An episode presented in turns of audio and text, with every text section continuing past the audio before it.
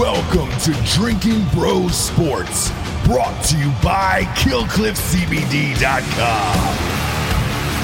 Sit back, relax, and grab a fucking drink.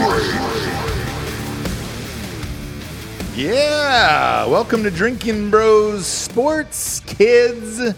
Uh, we've got a legend on the show today, D'Anthony. Indeed. Indeed, we So, do. somebody that a lot of people uh, may have lost track of until this uh, Last Dance documentary came out. right? Yeah, the Last Dance document. We got Bill Cartwright in Mm-hmm. the house today. Bill, how are you? You look great.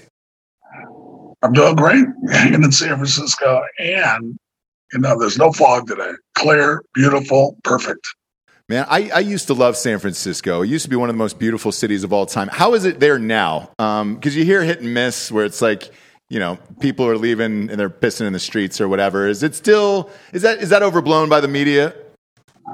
Um, I'm here pretty much every day, so I'm I'm pretty happy.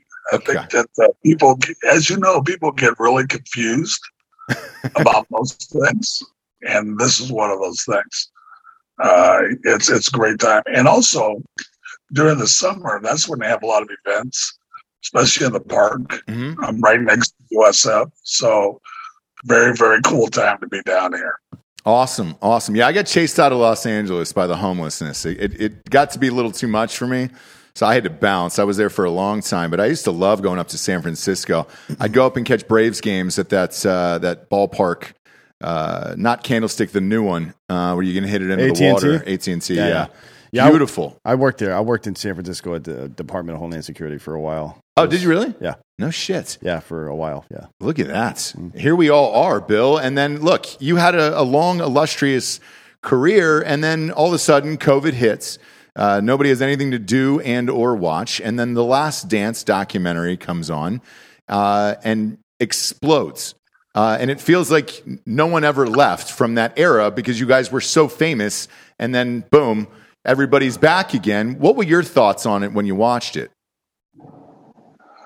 Well, I, I thought it was uh, a guy's perspective on what happened. Um very interesting. Some of my teammates were not too pleased. I found it to be very uh, entertaining uh, because I did, obviously didn't realize all those things were going on. Um, and what this is what I found out to be most amazing is that look, we won like three straight championships and then came back again and won three more. Yeah. Shouldn't you be kind of happy? Uh, shouldn't you be kind of feeling pretty good? That's that's what I found to be like you, Russ, because we were, you know, even though we were working hard and uh, you know, I got there in '88. Doug Collins was a coach. Phil Jackson took over a year later. Um, one year after that, we were able to overcome the dreaded Pistons and win a championship. Now, let me add something. Shouldn't you be happy? So uh, I was pretty pleased most of the time. I was, I was, uh, I was there. So I just found a lot of humor and um, into the perspective that it was kind of played out of all this drama. But yeah, the fans seem to like it. So uh, it was, it was entertaining the way. Yeah, and as a fan, I can tell you this. I personally loved it. And I was watching a movie called Almost Famous on the other night, which is one of my all time favorites. Uh, whenever it, it comes on, I'll stop and watch it. But there was an interesting line in there that reminded me of The Last Dance uh, when they're, the, the finally the Rolling Sto- Stones story comes out at the end about the band. And he was like, wow, we all look like assholes and amateurs and everything else. And the one guy stands up and he goes, shit, maybe that's who we really are. Do you think that it's the same thing with a lot of the players, with like you know Scottie Pippen and those guys, where they just didn't want to believe that that was who they really were during that time period? No, because that's not who we were. Um, we were very fortunate. We had a, a great owner with Jerry Reinsdorf, who pretty much left everybody alone and let Jerry Krause uh, be the GM. And those two had a special vision. They had a great staff with uh, Clarence Gaines and uh, Jimmy Stack that brought great players in every year. Um, and think of this: Jerry drafted uh, everybody, with except MJ, who we kind of ended up with because Portland took Sam Bowie, and everybody's like, "Oh, what a great trade! Great trade!" That's all that was left. so we ended up with Michael, and we ended up uh, Jerry recruited every, everybody else, drafted them. We ended up with a really, really special group. We ended up with a very special coaching staff with Phil Jackson, Johnny Bach, Tex Winter, Jim Cleamons. We had the best strength and conditioning coach in the planet that doesn't even get a mention in there with Al Vermeil. Mm. The only strength and conditioning coaches, major leagues, major league baseball, football, and basketball. So it was a really special time, and it's a really special group of guys that come together. And um, not to be able to tell that story is really confusing, but um, you know, it's just something that just may not happen again, especially now when guys leave after winning a championship, they get a dollar more and they move along to another team. So uh, I don't know. It was I, I, just viewed it as a really special time. Very lucky, very lucky for me to get to get out of New York and get traded over there because of Jerry, mm. and uh, and and or the two Jerrys. So to me, it was special. Uh, I love my time in Chicago. I love being there. Uh, um, I was fortunate to play with the guys that I played with. Uh, when I was there, I played with the two of the best shooting guards, maybe in the history of the world, with Trent Tucker and Craig Hodges.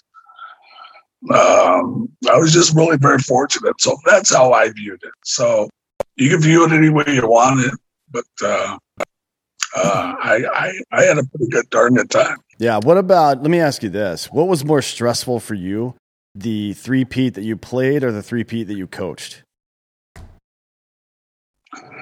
I think I was comfortable with either one. The, the hardest one was the first one with the Lakers. And it's funny when people talk about it now, they're like, oh, yeah, we need you guys to add it in. It's like at the time, especially we lost the first game mm-hmm. uh, in uh, Chicago. We won the second one. We're going to LA for three games. And people were talking sweep, but they were talking sweep for the Lakers, and we ended up sweeping them uh, back in um, L.A. Right. With uh, a brilliant uh, suggestion by Phil the double D Magic Johnson in the backcourt. And I just threw him out of whack, and we were able to beat him. And, and remember, that third game was an overtime game. Yep. So after we were able to get a hold of them, uh, we we whipped them. So to win our first championship, and then to go on and beat Portland uh, it was a really good team in Phoenix. That those three championships, that was that was real special. But we were really ready for those, and let's make the business for that for beating a ton of us for two years. After we um, after that happened, nothing stopped us. Right. Michael talked about that in the last dance about even uh, when he came back from baseball, he had to put on weight, right? He had to j- just to, to get and and and in the early years from 91 to 92 in between that time period after being beat up from the pistons for so long i guess it actually started in 90 you started putting on weight back then too just to be able to take all that take all that smoke. Because yeah. they were i mean what, what, was it? The jordan rule if he's up in the air knock his ass out right? Yeah. That's basically how it goes. Yeah. P- push him left push him to the uh, middle of the court then fucking knock his ass out if he gets in the lane. That's that's a lot going on there, right? Yeah, and we had Tim Grover on the show a few weeks ago, and yeah. he talked about uh, preparing Michael's body for that as well. Uh, him and Kobe Bryant, um, you know, after years of, of, driving the lane and all that other stuff and getting attacked. Um, so, yeah, it, it's uh, it was a fascinating time. It was interesting to hear you say though that uh, you know you were a fan of the Jerrys because it seemed like no one else really like them at all, especially uh, fans in Chicago.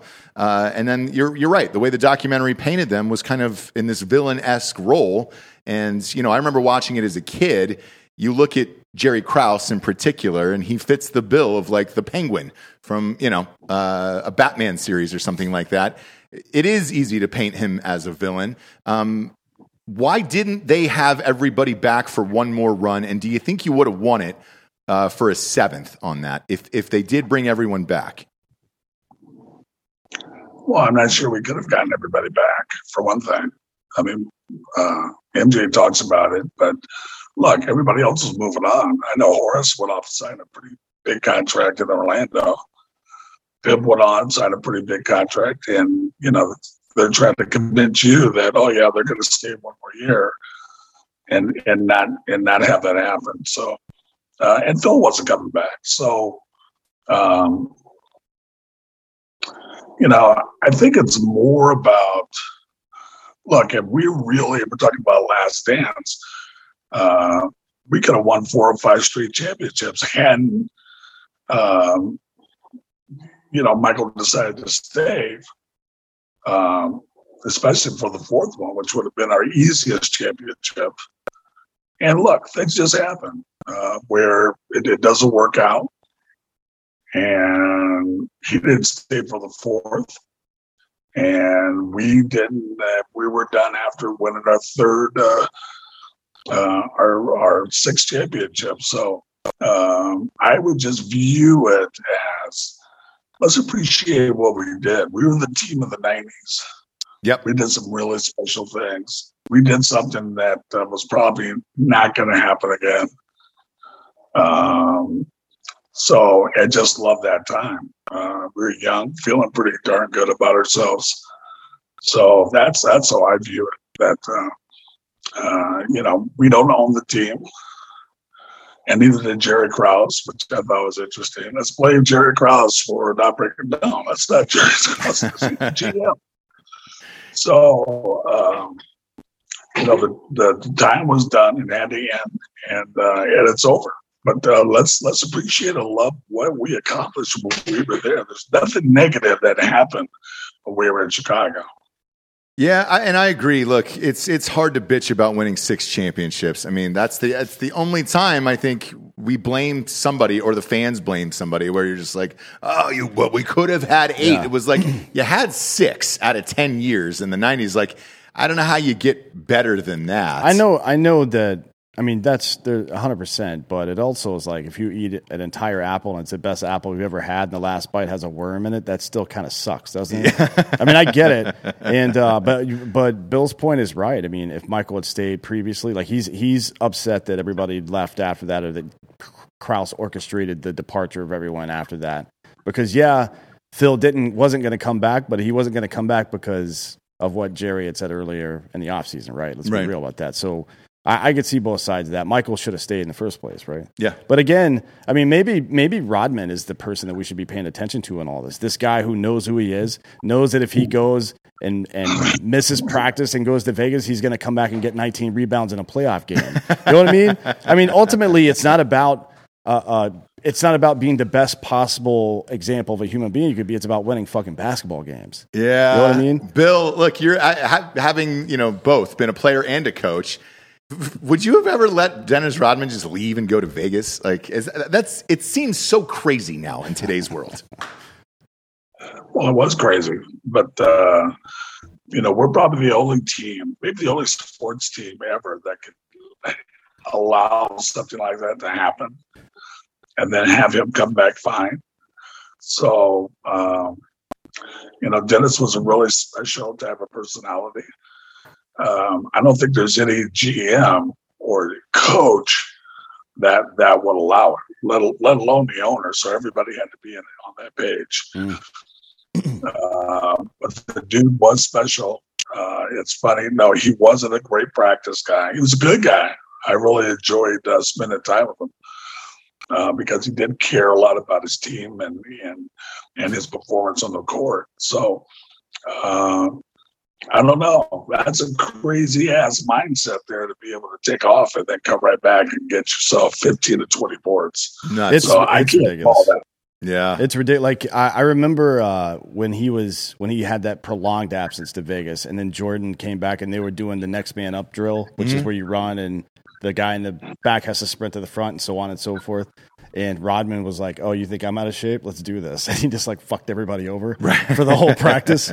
That's hilarious to me. But he is certainly a special individual. But so is Michael. I think somebody that is that mentally focused on winning that much and has so is that emotionally invested in. They need a break somehow, and they don't know how to take a break. I think it's a big problem for some people. You see burnout in athletes, you see burnout in academics, you see burnout in business for that exact reason. Mm-hmm. Uh, and you see it in the military as well with our guys. Like people just don't know when to stop.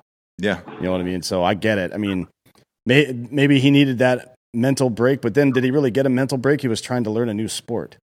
Yeah. You know what I mean? Yeah. How how much of a mental break can that possibly be? Yeah, exactly. Uh, who were the toughest guys you went up against when you were playing?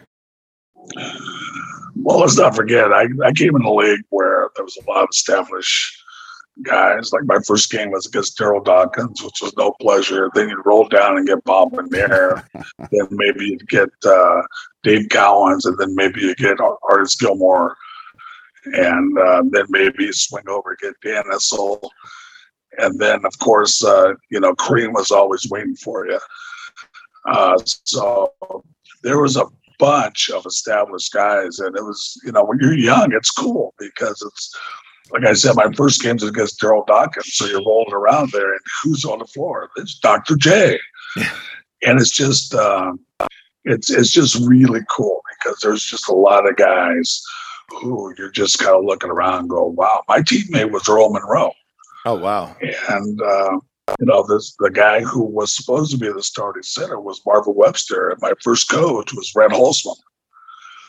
So Yeah. I, I had legendary guys when I got in the league, and it was it was a really special time being in New York, uh, going through those bases. Uh, and as you know, it was not a uh, um, like a passive game. You know, Mm. you drive to the basket, somebody can put you down pretty easy, and you're just gonna have to just get up and uh, shoot some free throws. Not like it is now. Unfortunately, there's no flagrant foul back then, so Yeah, uh, it was just survival of the fittest. yeah. Because when you were drafted in '79, I mean, you were hitting that golden age for the NBA, where I mean, you just had all the superstars. Yeah, it was right after the merger, right? Yeah. So, man, that's a that was a wild time. That was a wild time. You, And you just missed playing with Phil actually by like a year, right? Didn't he leave to go to the, no, net, I the Nets? played. Phil was at the end of that. I, I played against Phil. Phil was uh, No, I mean like on the same team. He was on the Knicks like a year before you got drafted. I think then he went to the Nets that year. Like in Yeah, he was into that. Yeah, Yeah. yeah. yeah, but he was still playing. And, and it's funny because Doug Collins was uh, in Philly, Oh yeah, that's right. Yeah. and he was uh, he was down there. So it was uh, it was it was pretty cool. I guess whatever you can say about Jerry Krause, he sure did manage to get a whole lot of talent to come into the same area and find a way to work together. I mean, you can't you can't Yeah. you can't judge him based on it. You can say maybe he stopped too early, but you cannot. There, there's nothing you can say about his effort because the success is there. Nobody's ever done that before, except for what Boston in the '60s. Yeah. But that doesn't count, right? Uh, uh, yeah, I'm not sure. Um, I, it's hard. What, what- what's your thoughts on that '60s Boston team? Is everybody will say ten championships and all that other stuff? Uh, you were probably watching it as a kid and as a fan at that point. Um, looking back on it, was the competition level just not the same? You guys got to be kidding. Competition's off the charts. There's fewer teams in the league. hmm Um, we had crim and clam guys that were playing, and and and look, it's not like it was even when I was playing. There was no. Uh, I mean, you had one trainer. You're basically on your own. You got to take care of yourself. You got to get yourself in shape. Um, you know, it is real survival of the fittest. You really had to um, uh, just do everything yourself. So those those teams, those teams were were great teams, and those teams were really fast. And it's just it's just great to watch them play because those those suckers move the ball. Um, yeah, they were they were great teams, and it's kind of uh, it's it's pretty amazing. It's like, you know, what kind of player but would Bob Cousy be like? Bob Cousy be an all star. Yeah. It's like, are you kidding me? That guy, that guy was a jet. So, you know, I have a real appreciation for those guys because of what they went through and how hard they worked. Um, in that in that kind of situation where you saw guys who they were great. Some were jump shooters, but man, those guys can pass. Those guys can cut. Those guys can shoot runners. That guys are now shooting now. Um, they had real basketball skill. Guys now are really athletic. They're uh, they can run, jump, they can cast up threes like no nobody's business.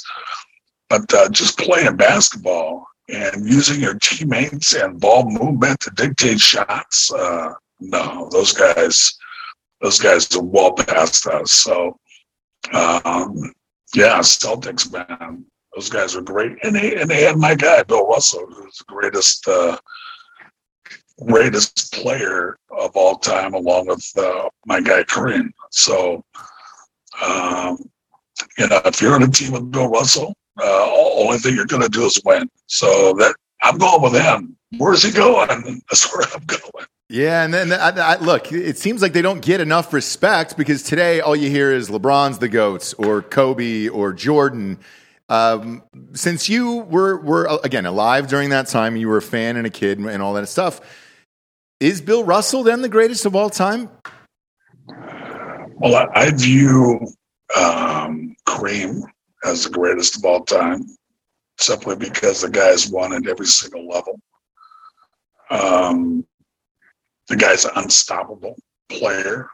I was fortunate enough to have fortunate and unfortunate to play against him. Um, he just and and also to be the guy who's the greatest of all time is is bigger than that sport. And as far as social justice, as far as being an icon in our society, uh, somebody that really cares about others, uh, that's those two guys. To me, those guys are are twin towers that way. Um, Kareem and uh, and Bill Russell, because those guys, look, those guys were focusing on social justice, where you know they they could be out of a job, they didn't care. They they were doing what was best for everybody. So um, to me, that's that's what a hero is all about. Not only you're a great basketball player, you're bigger than that. You're bigger than the game. You have an understanding of people. You care. Uh, you're going to put yourself on the line. Not the guys don't do that now, but they don't have to now. They can use social media. Those guys were putting them putting themselves out there. Yeah. So I have a huge appreciation for those guys. Uh, got it, got it. And uh, in the year that you were uh, drafted, my, uh, Magic Johnson went number one in that. He was my favorite player as a kid. Uh, how great was he in real life? Magic's amazing, amazing player. And look, when I my draft, uh, Red Auerbach brilliantly. What does he do? He signs uh, a guy the year ahead when he got drafted and set weight on him, Larry Bird. so um, coming out that same year, and those two guys basically changed basketball. And and really kind of basketball kind of had an edge on it then because people were still fighting, and then there was, you know, the rumors of these drug things that were going on that that really didn't happen. They kind of happened a little bit, but uh, for our league, not a lot.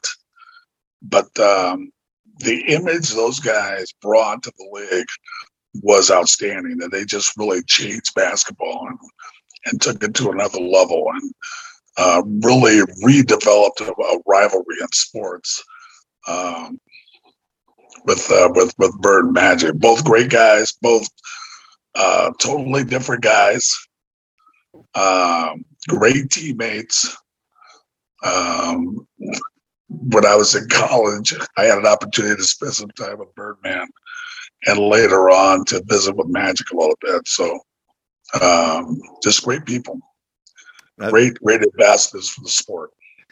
Yeah, and I mean, this was a crazy draft for you. I'm, I'm just looking at the names here. I mean, because a lot of these guys lasted forever. Magic went number one. Uh, Bill Cartwright, obviously, at, at three here. Uh, Sidney Moncrief, uh, who was a, a, legend. People don't give him enough credit uh, for what he did in Milwaukee. He was great. Uh, Vinny the Microwave Johnson uh, won at seven. Uh, Cliff Robinson, man, Cliff Robinson was great. Uh, Jim Paxson. Uh, there's a ton of people in this draft. Um, what was it like on draft night? It certainly wasn't as big as it was now, where you you know you wear a suit.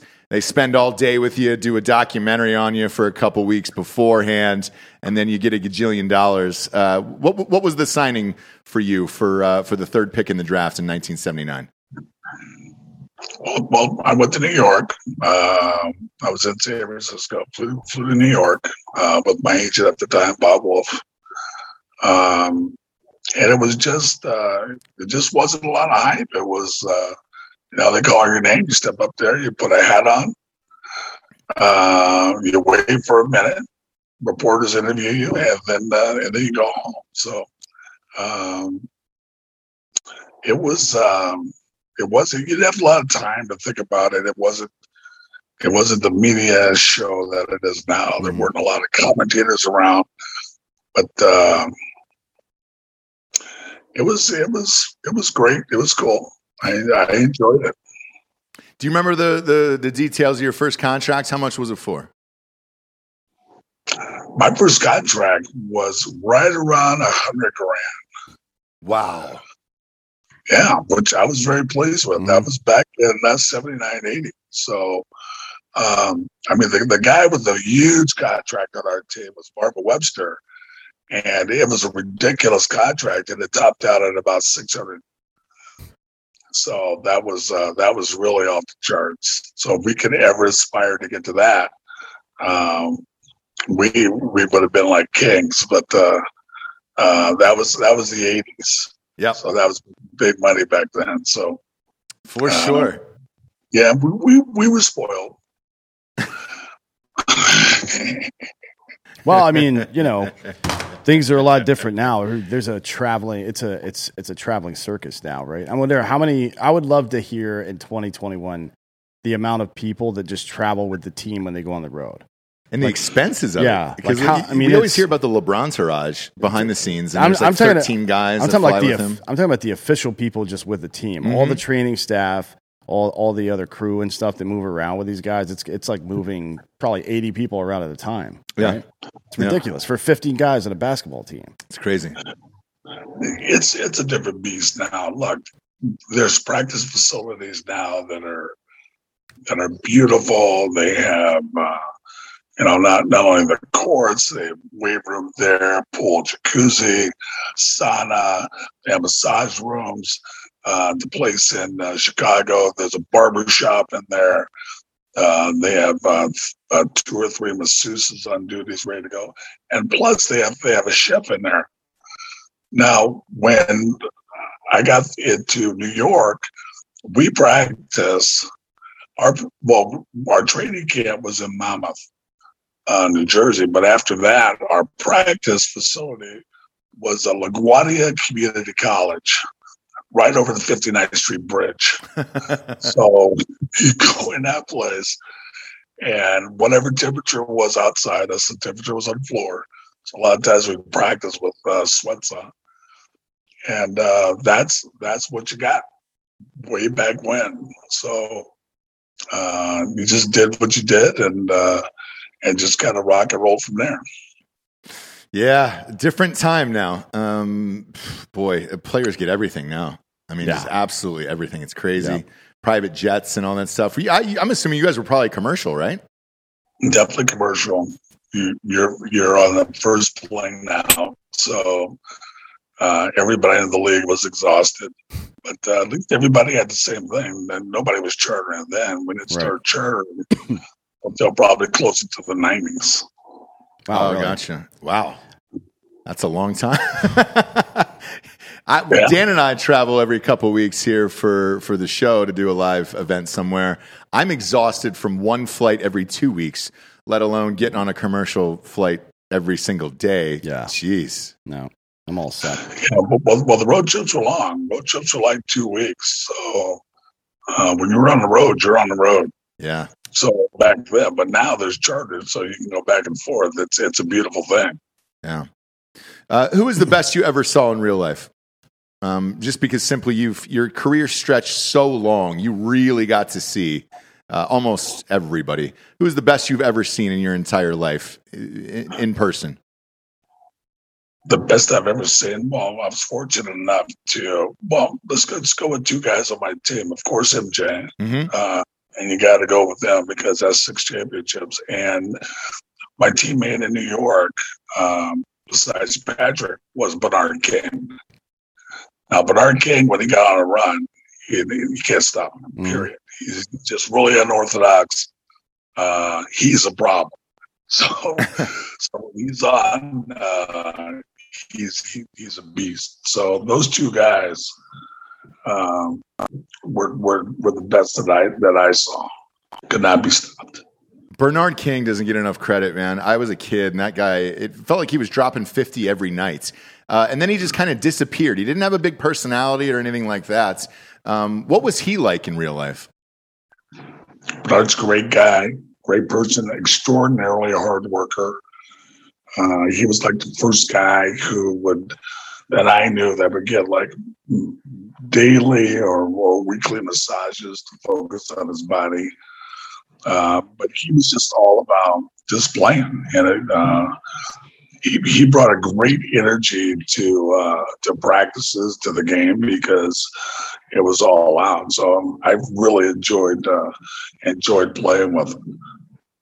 Yeah, uh, just looking back at him, uh, you're right. That unorthodox shot. I'm thinking about him now. W- was it a knee injury that got him out of the league? What was it? Yeah, uh, blew his knee out. Remember, he had back to back 50 point games. Oh yeah, yeah, yeah.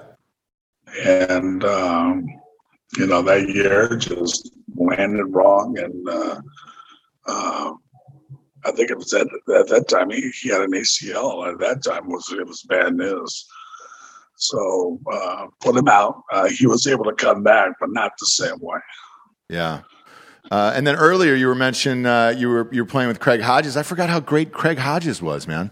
Deadly three point shooter. Used to win all the three point competitions. Um, during that team and that whole era, who was your favorite guy that you broed out with? Who was your who was your bestie on that team? Well, Greg was one of those guys, and you got and you know we're just like high school kids. It's kind of like you know it's you know the older guys have got a group, the younger guys have got a group. That's kind of their clique. That's who you're going to hang around with, and um, you know, for me, it's hard to have a clique because I had kids back then too. So uh, I'm not going out; I'm going home. So um, you know, Greg was definitely one of the guys in, in that group. Great guy, uh, great player. Uh, another guy was Trent Tucker. Uh, Trent, both those guys would be formidable if they played right now because their range was unlimited. And uh, it's they, they got to be sad watching the games. Like, man, this is this is my time right now. We're just cranking threes, and I'd be all over this. Yeah, yeah. Uh, it would be nice to see uh, a simulation of Pete Maravich and Jerry West in an NBA that has a three point line. I know, right? That would, I mean, Jesus Christ, what would that even look like? It'd, it'd be crazy because, like, look, Bill, during your era, it was it was a, a league dominated by centers. Um, it hasn't been in the last few years. Uh, or the last, you know, 10, 15 years, I guess. Uh, you know, you had Shaq. Once Shaq got out of there, it was like, all right, great we're kind of transitioning into, into guards. And then finally, Giannis brought, brought the center position back this year. But when you were playing, it was a center league. Do you look at this league today and think that you could absolutely dominate?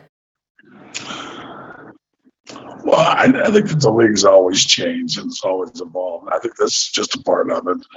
I think eventually they'll come to their senses, start throwing the ball back to the post and, and back to the elbow, and um, start start attacking the basket and penetrating more. And um, you know, right now the league is dominated. And look at it. You, you look at these teams now. Every every guard, every team head coach is a guard. Yep. So and, and they're all running the same stuff. Yeah.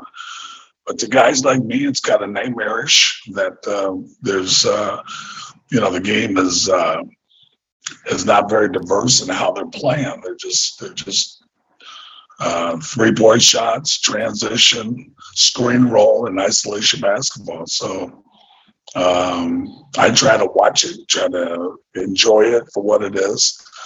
Um, I try to enjoy it. I don't really, but I try to and appreciate it. Uh, and uh, but uh, yeah, the league's always evolved. There's going to be somebody who says, "Hey, throw the ball in the post," and we're going to say, "Hey, that's brilliant."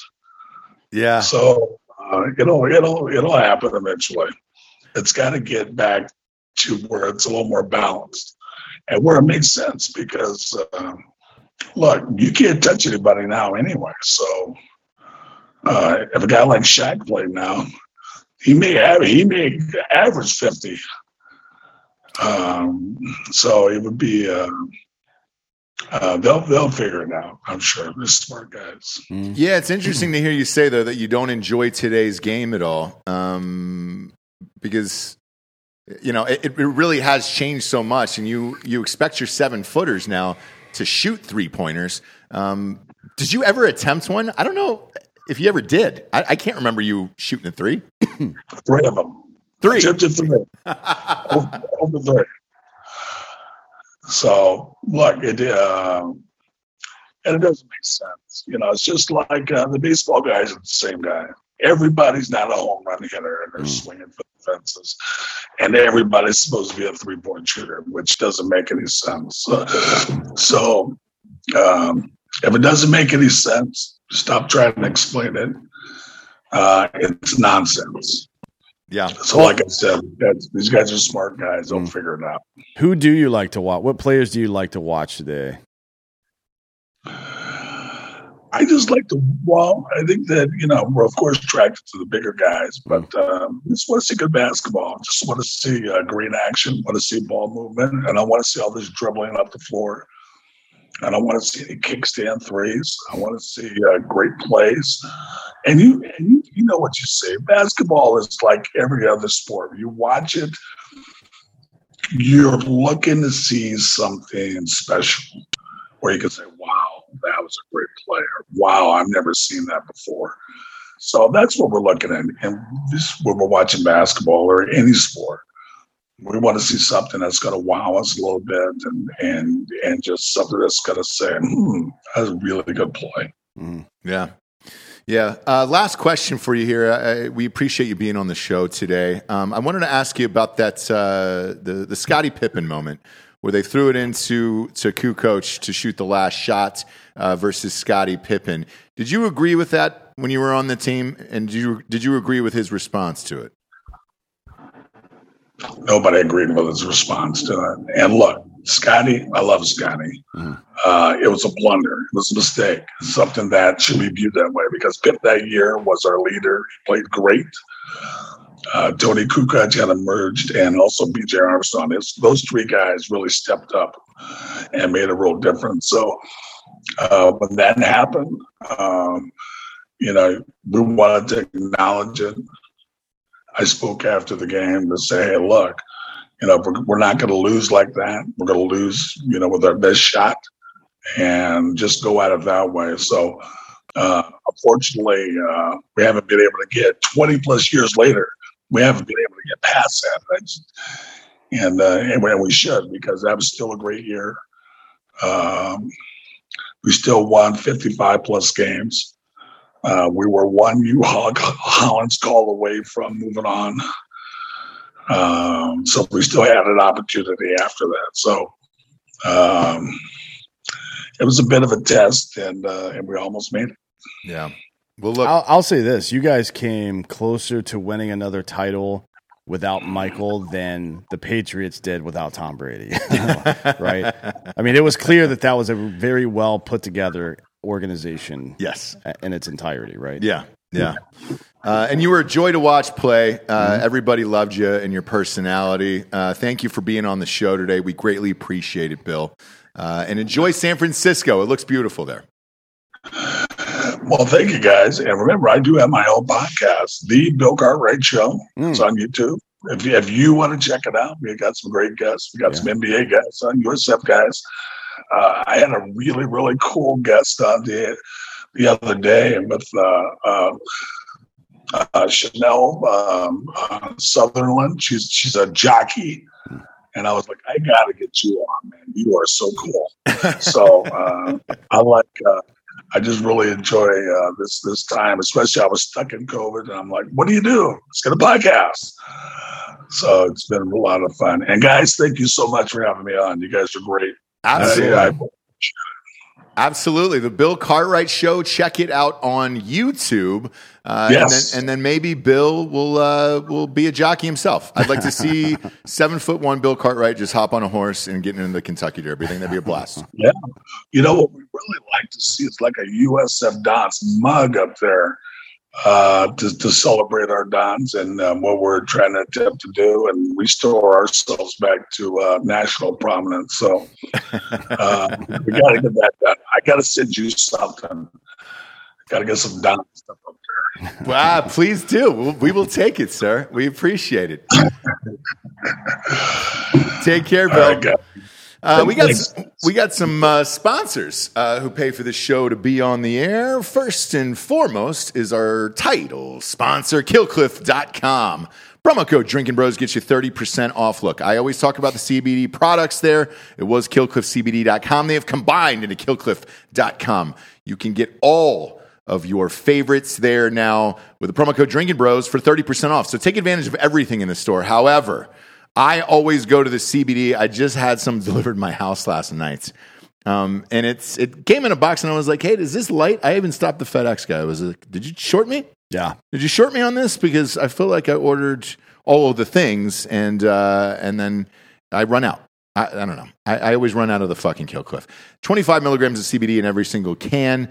Uh, no THC. Will you not piss hot uh, on a drug test for that? Uh, go to killcliff.com today and try yours. The Flaming Joe has now taken over as my favorite. I like to mix it with vodka, Dan. Yeah, same. It's that fucking jalapeno kick in it, dude. Yeah, it tastes good. God, Joe Rogan's just doing it, dude. Congratulations to him and He- Kill Cliff. he- for it's just sakes. jalapenos, elk, and CBD for the guy. Yes. Well, DMT. You? You, you follow his Instagram? uh, yeah. Every night. There's Yeah. there's elk meat, jalapenos in it. Yeah. In in his uh in his dish. It tastes good. I don't blame him. So no, I don't either. Uh, next up, we got DraftKings. Download the DraftKings Sportsbook app now. Use the promo code BROS to receive $200 in free bets when you place a dollar on any week one game. And this is for the NFL that is coming up uh, a week from Thursday. It's a Thursday night game, right? Yeah. Delco? Yeah. Thursday night game. Uh, we'll be doing a live watch for it. I get a lot of money on that. Sh- Hightower Sean, are you in town? Are you going to your child's christening? Nothing during the Cowboys game. Bucks Cowboys. Okay, good. Because I, I want you in the studio when you lose. I want to see a Cowboys fan on camera watching them get stomped on national television as Brady holds up his. Is it seven rings for him? Seven, yeah. Who knows? Seven he's he's run guy. out of fingers. It's great. Look, the NFL is back, and DraftKings Sportsbook, uh, an official, uh, they're official partner now with the NFL. D'Anthony, I think they're an official partner with ESPN now. They're everywhere. Uh, they're giving all new players a can't miss offer week one. Just bet one dollar on any NFL game during the first week and receive two hundred dollars in free bets instantly, no matter what. Take advantage of this limited time offer now. You heard that right.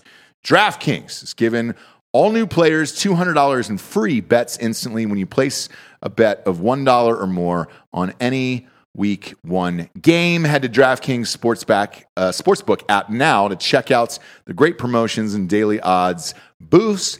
Plus, you can make every game a big game with uh, parlays. You know I'm a parlay guy. I've always got the fucking parlays.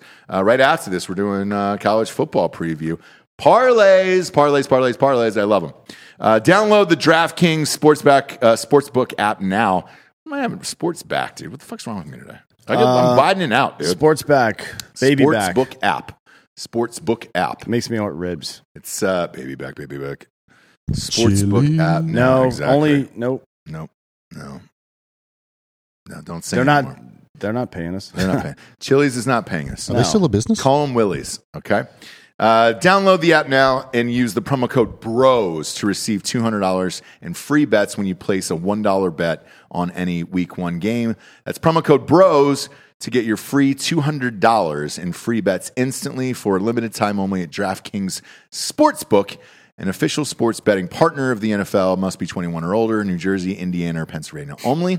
Uh, and it's new customers only. Restrictions apply. See DraftKings.com slash sportsbook for details. Gambling problem, call 1-800-GAMBLER or in Indiana, 1-800-9. With it, last but not least, we've got ghostbed.com forward slash drinking bros.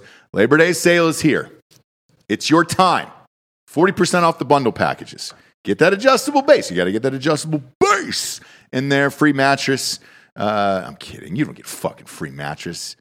Come on, dude. You think it's a game? You think Ghost Bed's playing a fucking game, dude? They can't give you a free mattress, but it's it's pretty goddamn close with 40% off. So what you do is you, you put the adjustable base with the mattress, you bundle that together, you can put pillows in it, sheets, uh, the topper, whatever you want, 40% off. Or you can get 30% off anything in the entire store if you just want sheets or pillows or whatever else. The promo code Drinking Bros. Uh, and then, as always, kids, they got that 36 month pay as you go program. No interest there if you have decent credit. So you can bundle all those deals together with that and walk out of there with a new mattress set between 35 and 38 bucks for the month, which is a very, very lovely thing. Uh, huge fans of those guys, and uh, it's keeping the mattress cool. It's it's hot out here, D'Anthony. Yeah, it is. It's hot.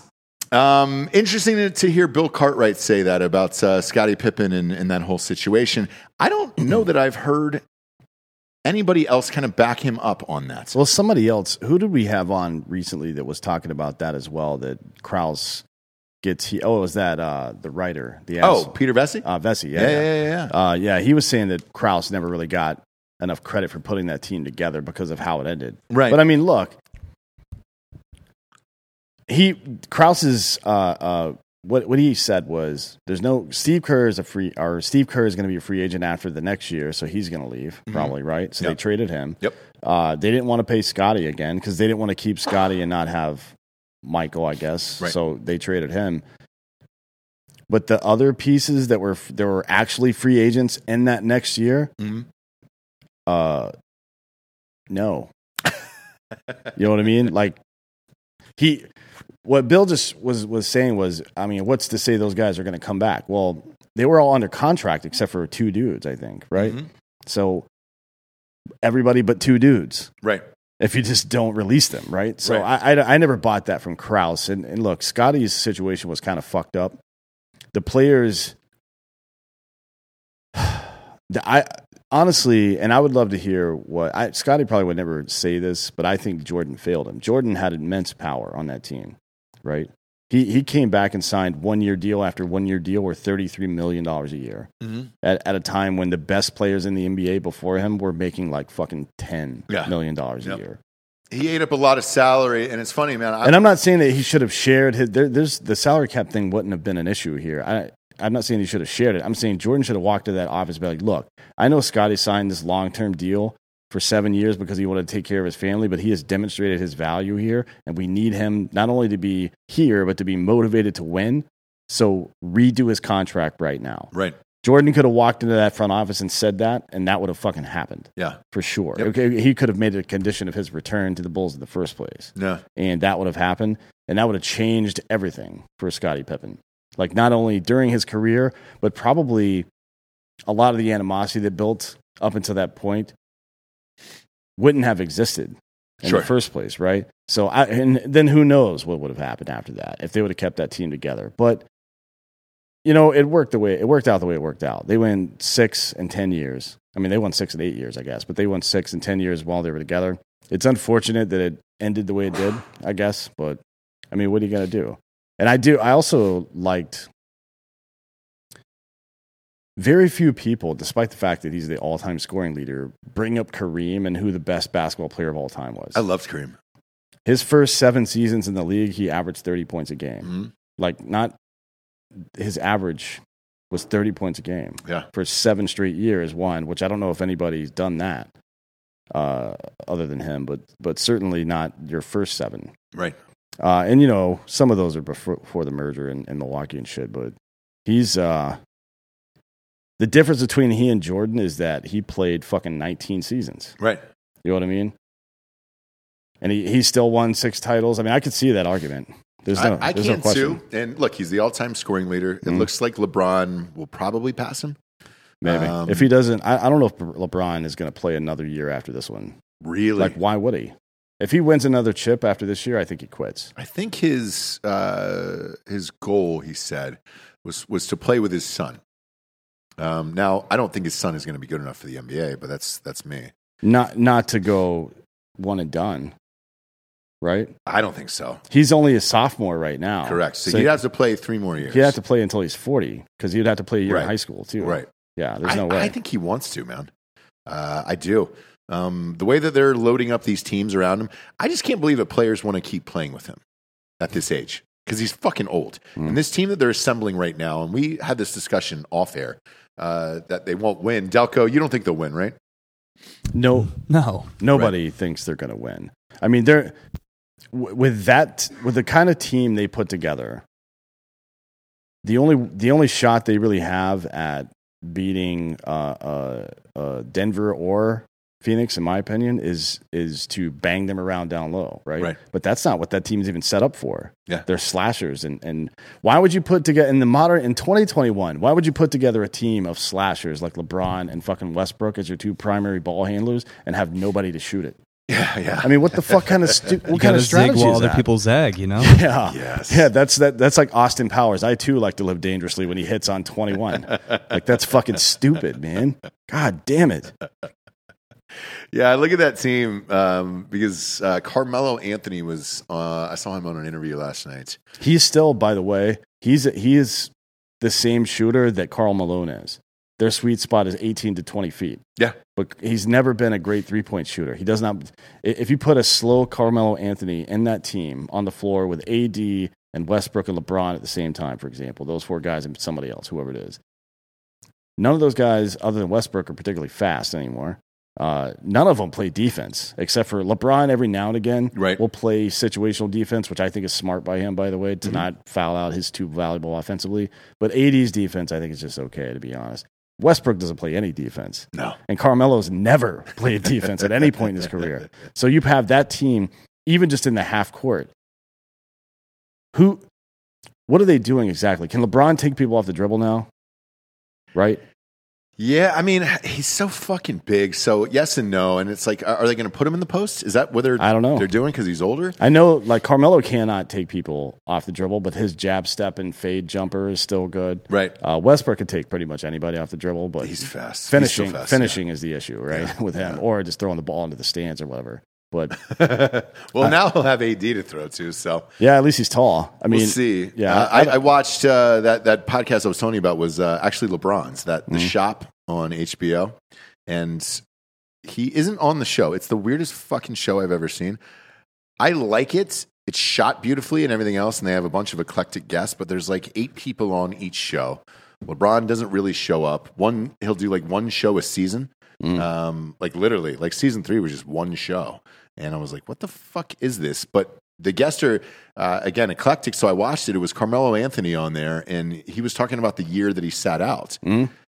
not by his own volition. It was just by you know nobody decided to pick him up. Yeah. I still don't understand that man for the life of me. no, he's still a quality uh, player. I mean, What did he average last year? I mean, he was fucking great. well, he only he played limited minutes off the bench. So I don't know. Uh, I don't know how much he actually averaged last year. Uh, sort of uh, towards the end, he was playing a lot. Um, Yeah, um, What were his stats last year? I'll be curious to see. he made he's 37. Shit. yeah he uh, scored thirteen point four Yeah. points per In game. 69 games. Yeah, It's pretty goddamn good, man. Wh- which season was it that he didn't play? For a 37 year old. Um, I, it was, I believe, what, what was he, 33, somewhere in there? Um, I like here, whatever this basketball reference is, dot com. Yeah, it was most of 2018, 2019 was 34. Okay. But he had scored 16 points per game the year before that, but the year before that he scored 22. I mean, I think he was having some injury problems, but still if you can bring a guy on that's that's going to score 20 points a game, like there's plenty there's enough room in the NBA at least on a shitty team for that. Oh, yeah. Uh, this, this basketball reference.com is pretty funny because they've got his nicknames down here Melo, Hoodie Melo, uh, is it? Sweet Melon. I've never heard Sweet Melon before for Hoodie Melo is when he would go to Lifetime Fitness and play in a hoodie. really. They would show videos of him uh, just dominating guys at Lifetime Fitness in a hoodie. During that year off? Yeah, That's pretty great. Uh, Sweet Melon, though, I've never heard, and I love it. I love Sweet Melon. He was almost 40 50 or I'm sorry, not 40. Hold on, let me see the fucking stats here. God damn it. I just lost I it. think the divorce fucked him He up. was almost 40 40 90. Uh, uh, but which for a forward is pretty good, right? Oh, yeah. So, Yeah. or, or for a guy that's a jump shooter, so he's uh, 42% from the field, uh, 41% from three, and 89% from the line. I mean, he's still got a touch. You could definitely use a guy like that in the NBA. I just don't know that you use him on a team that has other older players or big players, Mhm. right? You want that guy like on the fucking, you want him on Phoenix. Oh yeah. You know what I mean? Just open to shoot a three or whatever the fuck he's going to do. Because Yeah. he's, he's shooting a, he, he's actually gotten way better uh, uh, at shooting threes over the, la- the latter part of his career. But a lot of guys seem to do that. Do you think Rondo's going to do that this year? No. Like, are they are they banking on playoff Rondo? I guess it, I, I just I can't figure it out. Um, and I can't figure out why you want to play with him. I mean, for Melo, look. he- I mean, Rondo's he, a good defender. He is, but he doesn't. Uh, he doesn't shoot threes all that great, except for the playoffs. It's kind of, and he's very streaky. But Mm. uh, I mean, just look at this team here. So Carmelo Anthony never won a championship. Mm. Westbrook never won a championship. Uh, LeBron's going for what six? Has he won four or f- or five? I think he's won four. Four. Yeah. Yeah. So he's going for five. I guess this would tie him with Kobe, but uh, what are you saying that everybody and their mother is just fucking coming to this team and his best friend is the biggest agent in the NBA and is able to do that? Yeah, this shit never works, by the way. Karl Malone and fucking Gary Payton came Remember that? The yeah, the LA. Lakers. Yeah. It was a fucking disaster. No bueno. That blew up the team. Yeah. That was it. That's when Shaq and, and they were like, let's get Shaq out of here. And Kobe Yeah. was like, fuck all these people. Yep. Uh, Malone was trying to get a ring. Payton was trying to get a ring. Yeah. It, it feels very, very similar to that year. And look, with a healthy Brooklyn Nets team this year, I mean, they were fucking dominating people when they had all three of those guys on the court last year. Uh, they're still the favorites, by the way. I looked at the odds uh, today. Um, the Nets are favorite. The Lakers are actually second behind them. I was surprised to see they were second. Yeah. Uh, and because they're going to start the NBA season on time this year um, and go back to it, I believe, right? Delco, Uh, yeah. yeah, Yeah, I think it's back to back to normal. back to like late October, early Yeah. November. Yeah. So look, if you're a, a gambling man right now, uh, Nets are favored one, and then Lakers two. It looks like the best three point shooters on the Lakers last season. Uh, Trevor Ariza, who's been a three and D guy before. I don't know if you're going to get the defense out of him anymore, but he can still shoot. And uh, I think Marc Gasol. Interestingly enough. Yeah. So how do you? I mean, I guess it's just a question of being able to use the pieces that you have. How do you? How do you win ball games when your best shooters are big guys? I mean, Denver's doing it. Yep. Jokic is their best shooter. Yeah. Jamal Murray's great, Yeah. but he's their best shooter, right? Yeah. And their best volume shooter. And he's a big dude. Not that he can't get his way to the basket, but it's not like he's taking dudes off the dribble. Right. You know what I mean? He's using high post moves to back his way down or whatever, and then Akeem Olajuwon style, right? Sure. But he can shoot. So they've been able to do it. Maybe that's the Lakers are like, well, we've got uh, AD, who he's not a great shooter, but we've got LeBron, and we so that's a better version. If you combine those two, that's better than just a Jokic, and then you have a guy like Rondo that can move the ball around, and a guy like our Rondo, like Westbrook, who can move the ball around. He can't shoot though. Mm-hmm. Right. Like Murray can shoot. I think he shot. What did he shoot? Like forty-one percent or something from three. Uh, uh, last season or the season before, maybe I don't remember. Um, maybe they're seeing that and like, well, we've got kind of better versions of that. Maybe we can do it here. Yeah. I just don't think it's.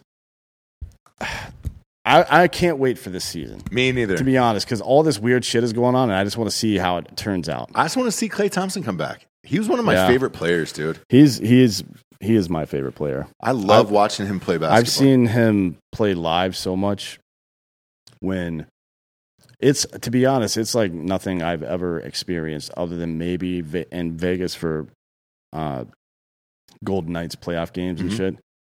But people can feel when Klay's getting hot somehow, Yeah. and it's just like the building starts rumbling anytime the ball even goes near the guy. Yeah. Remember, he scored 37 points in a quarter. And, and was it one dribble or two dribbles or something? No, like that was a separate game. He scored 70 points in a game with 11 dribbles. Guy's an animal. Yeah. And, And, and, I, I just want to see him and Steph Curry again together, man. I love that that Yeah. combo. and I, I wonder what it's going to look like. I mean, that, that is really interesting. What's it going to look like with those two, Draymond and Wiggins, on the court at the same time? Yeah. Because that's a small one through four. Oh yeah. it's like yeah. a really small. I mean, Klay's six seven and shit, and Wiggins at six seven as well. But Wiggins doesn't play like a six seven player on defense. No, you know not what I mean. But uh, Draymond six seven too, but he plays like a fucking seven footer on defense. Mhm. It's different, but uh, and and is that Wiseman kid going to be five? How does that work? I know. I mean, that's there's a lot of. You have slashers. I mean, that's a pretty decent looking team. I just don't know what to expect out of out of Wiggins or I don't like Wiggins on that team. I think Wiseman's fine. Wiggins best when he's a volume shooter, right? I think he's best just being, you know, a guy who scores 20 and nobody Yeah. cares about him in like Minnesota or something like You Mhm. know, when he was in Minnesota, it was fine. You were like, oh, yeah, that guy in Minnesota, who gives a shit? I don't want to see him on a, on a Golden State team. Yeah. Uh, I like to see him get out of there. I don't know what's going to happen with Ben Simmons. Have you heard the latest on Ben Simmons yet? Still not talking to the team. No, no, one- no one on the team. Coaches, No one. GMs, players, Won't answer right? phones. Won't answer anything. Yeah, yeah. What do you think Cam Newton's going to be this time next week? Boy, Is he going to wait for somebody to get hurt, like a starter to get hurt, and then go there, or is he going to try to sign with the team? What do you think he'll do? I think he'll probably get vaxxed this afternoon. Probably. I mean, you sh- if of course he should. no shit. It's, it's hurting his career not to. if it's your Who livelihood, gives a what are you doing? What the fuck are you doing, dude? It's not like his uh, fucking antler is going to grow out of your head or anything. I just think it's unnecessary. For most Same, people. man. Uh, but we'll chat about that in a little bit here. Uh, coming up in about 20 minutes, we're doing the, the uh, college football odds for the weekend. Uh, so stay tuned for that. Uh, Dan and I are going to make a, a drink and take a quick piss, and then we'll be back. It was awesome having Bill Cartwright on the show today. Uh, legend, Yep. uh, an all timer, and it's always cool when those guys reach out and want to be on the show because it's uh, it's crazy. I, you know, we grew up watching them as kids, and then all of a sudden, boom, they're on the show, and you get to chat with them about what went on during our favorite moments in sports. Uh, unbelievably lucky to have this job. Again, stay with us uh, in about 20 minutes on this channel. We'll be running down all the college picks uh, for this weekend. You know, this is where we thrive, dude. Uh, we're bringing in the big guns here in about 20 minutes. For D'Anthony D'Anthony Holloway, I'm Ross Patterson. This is uh, Drinking Bros Sports bonus show today. Uh, good afternoon. We'll see you in 20, everybody.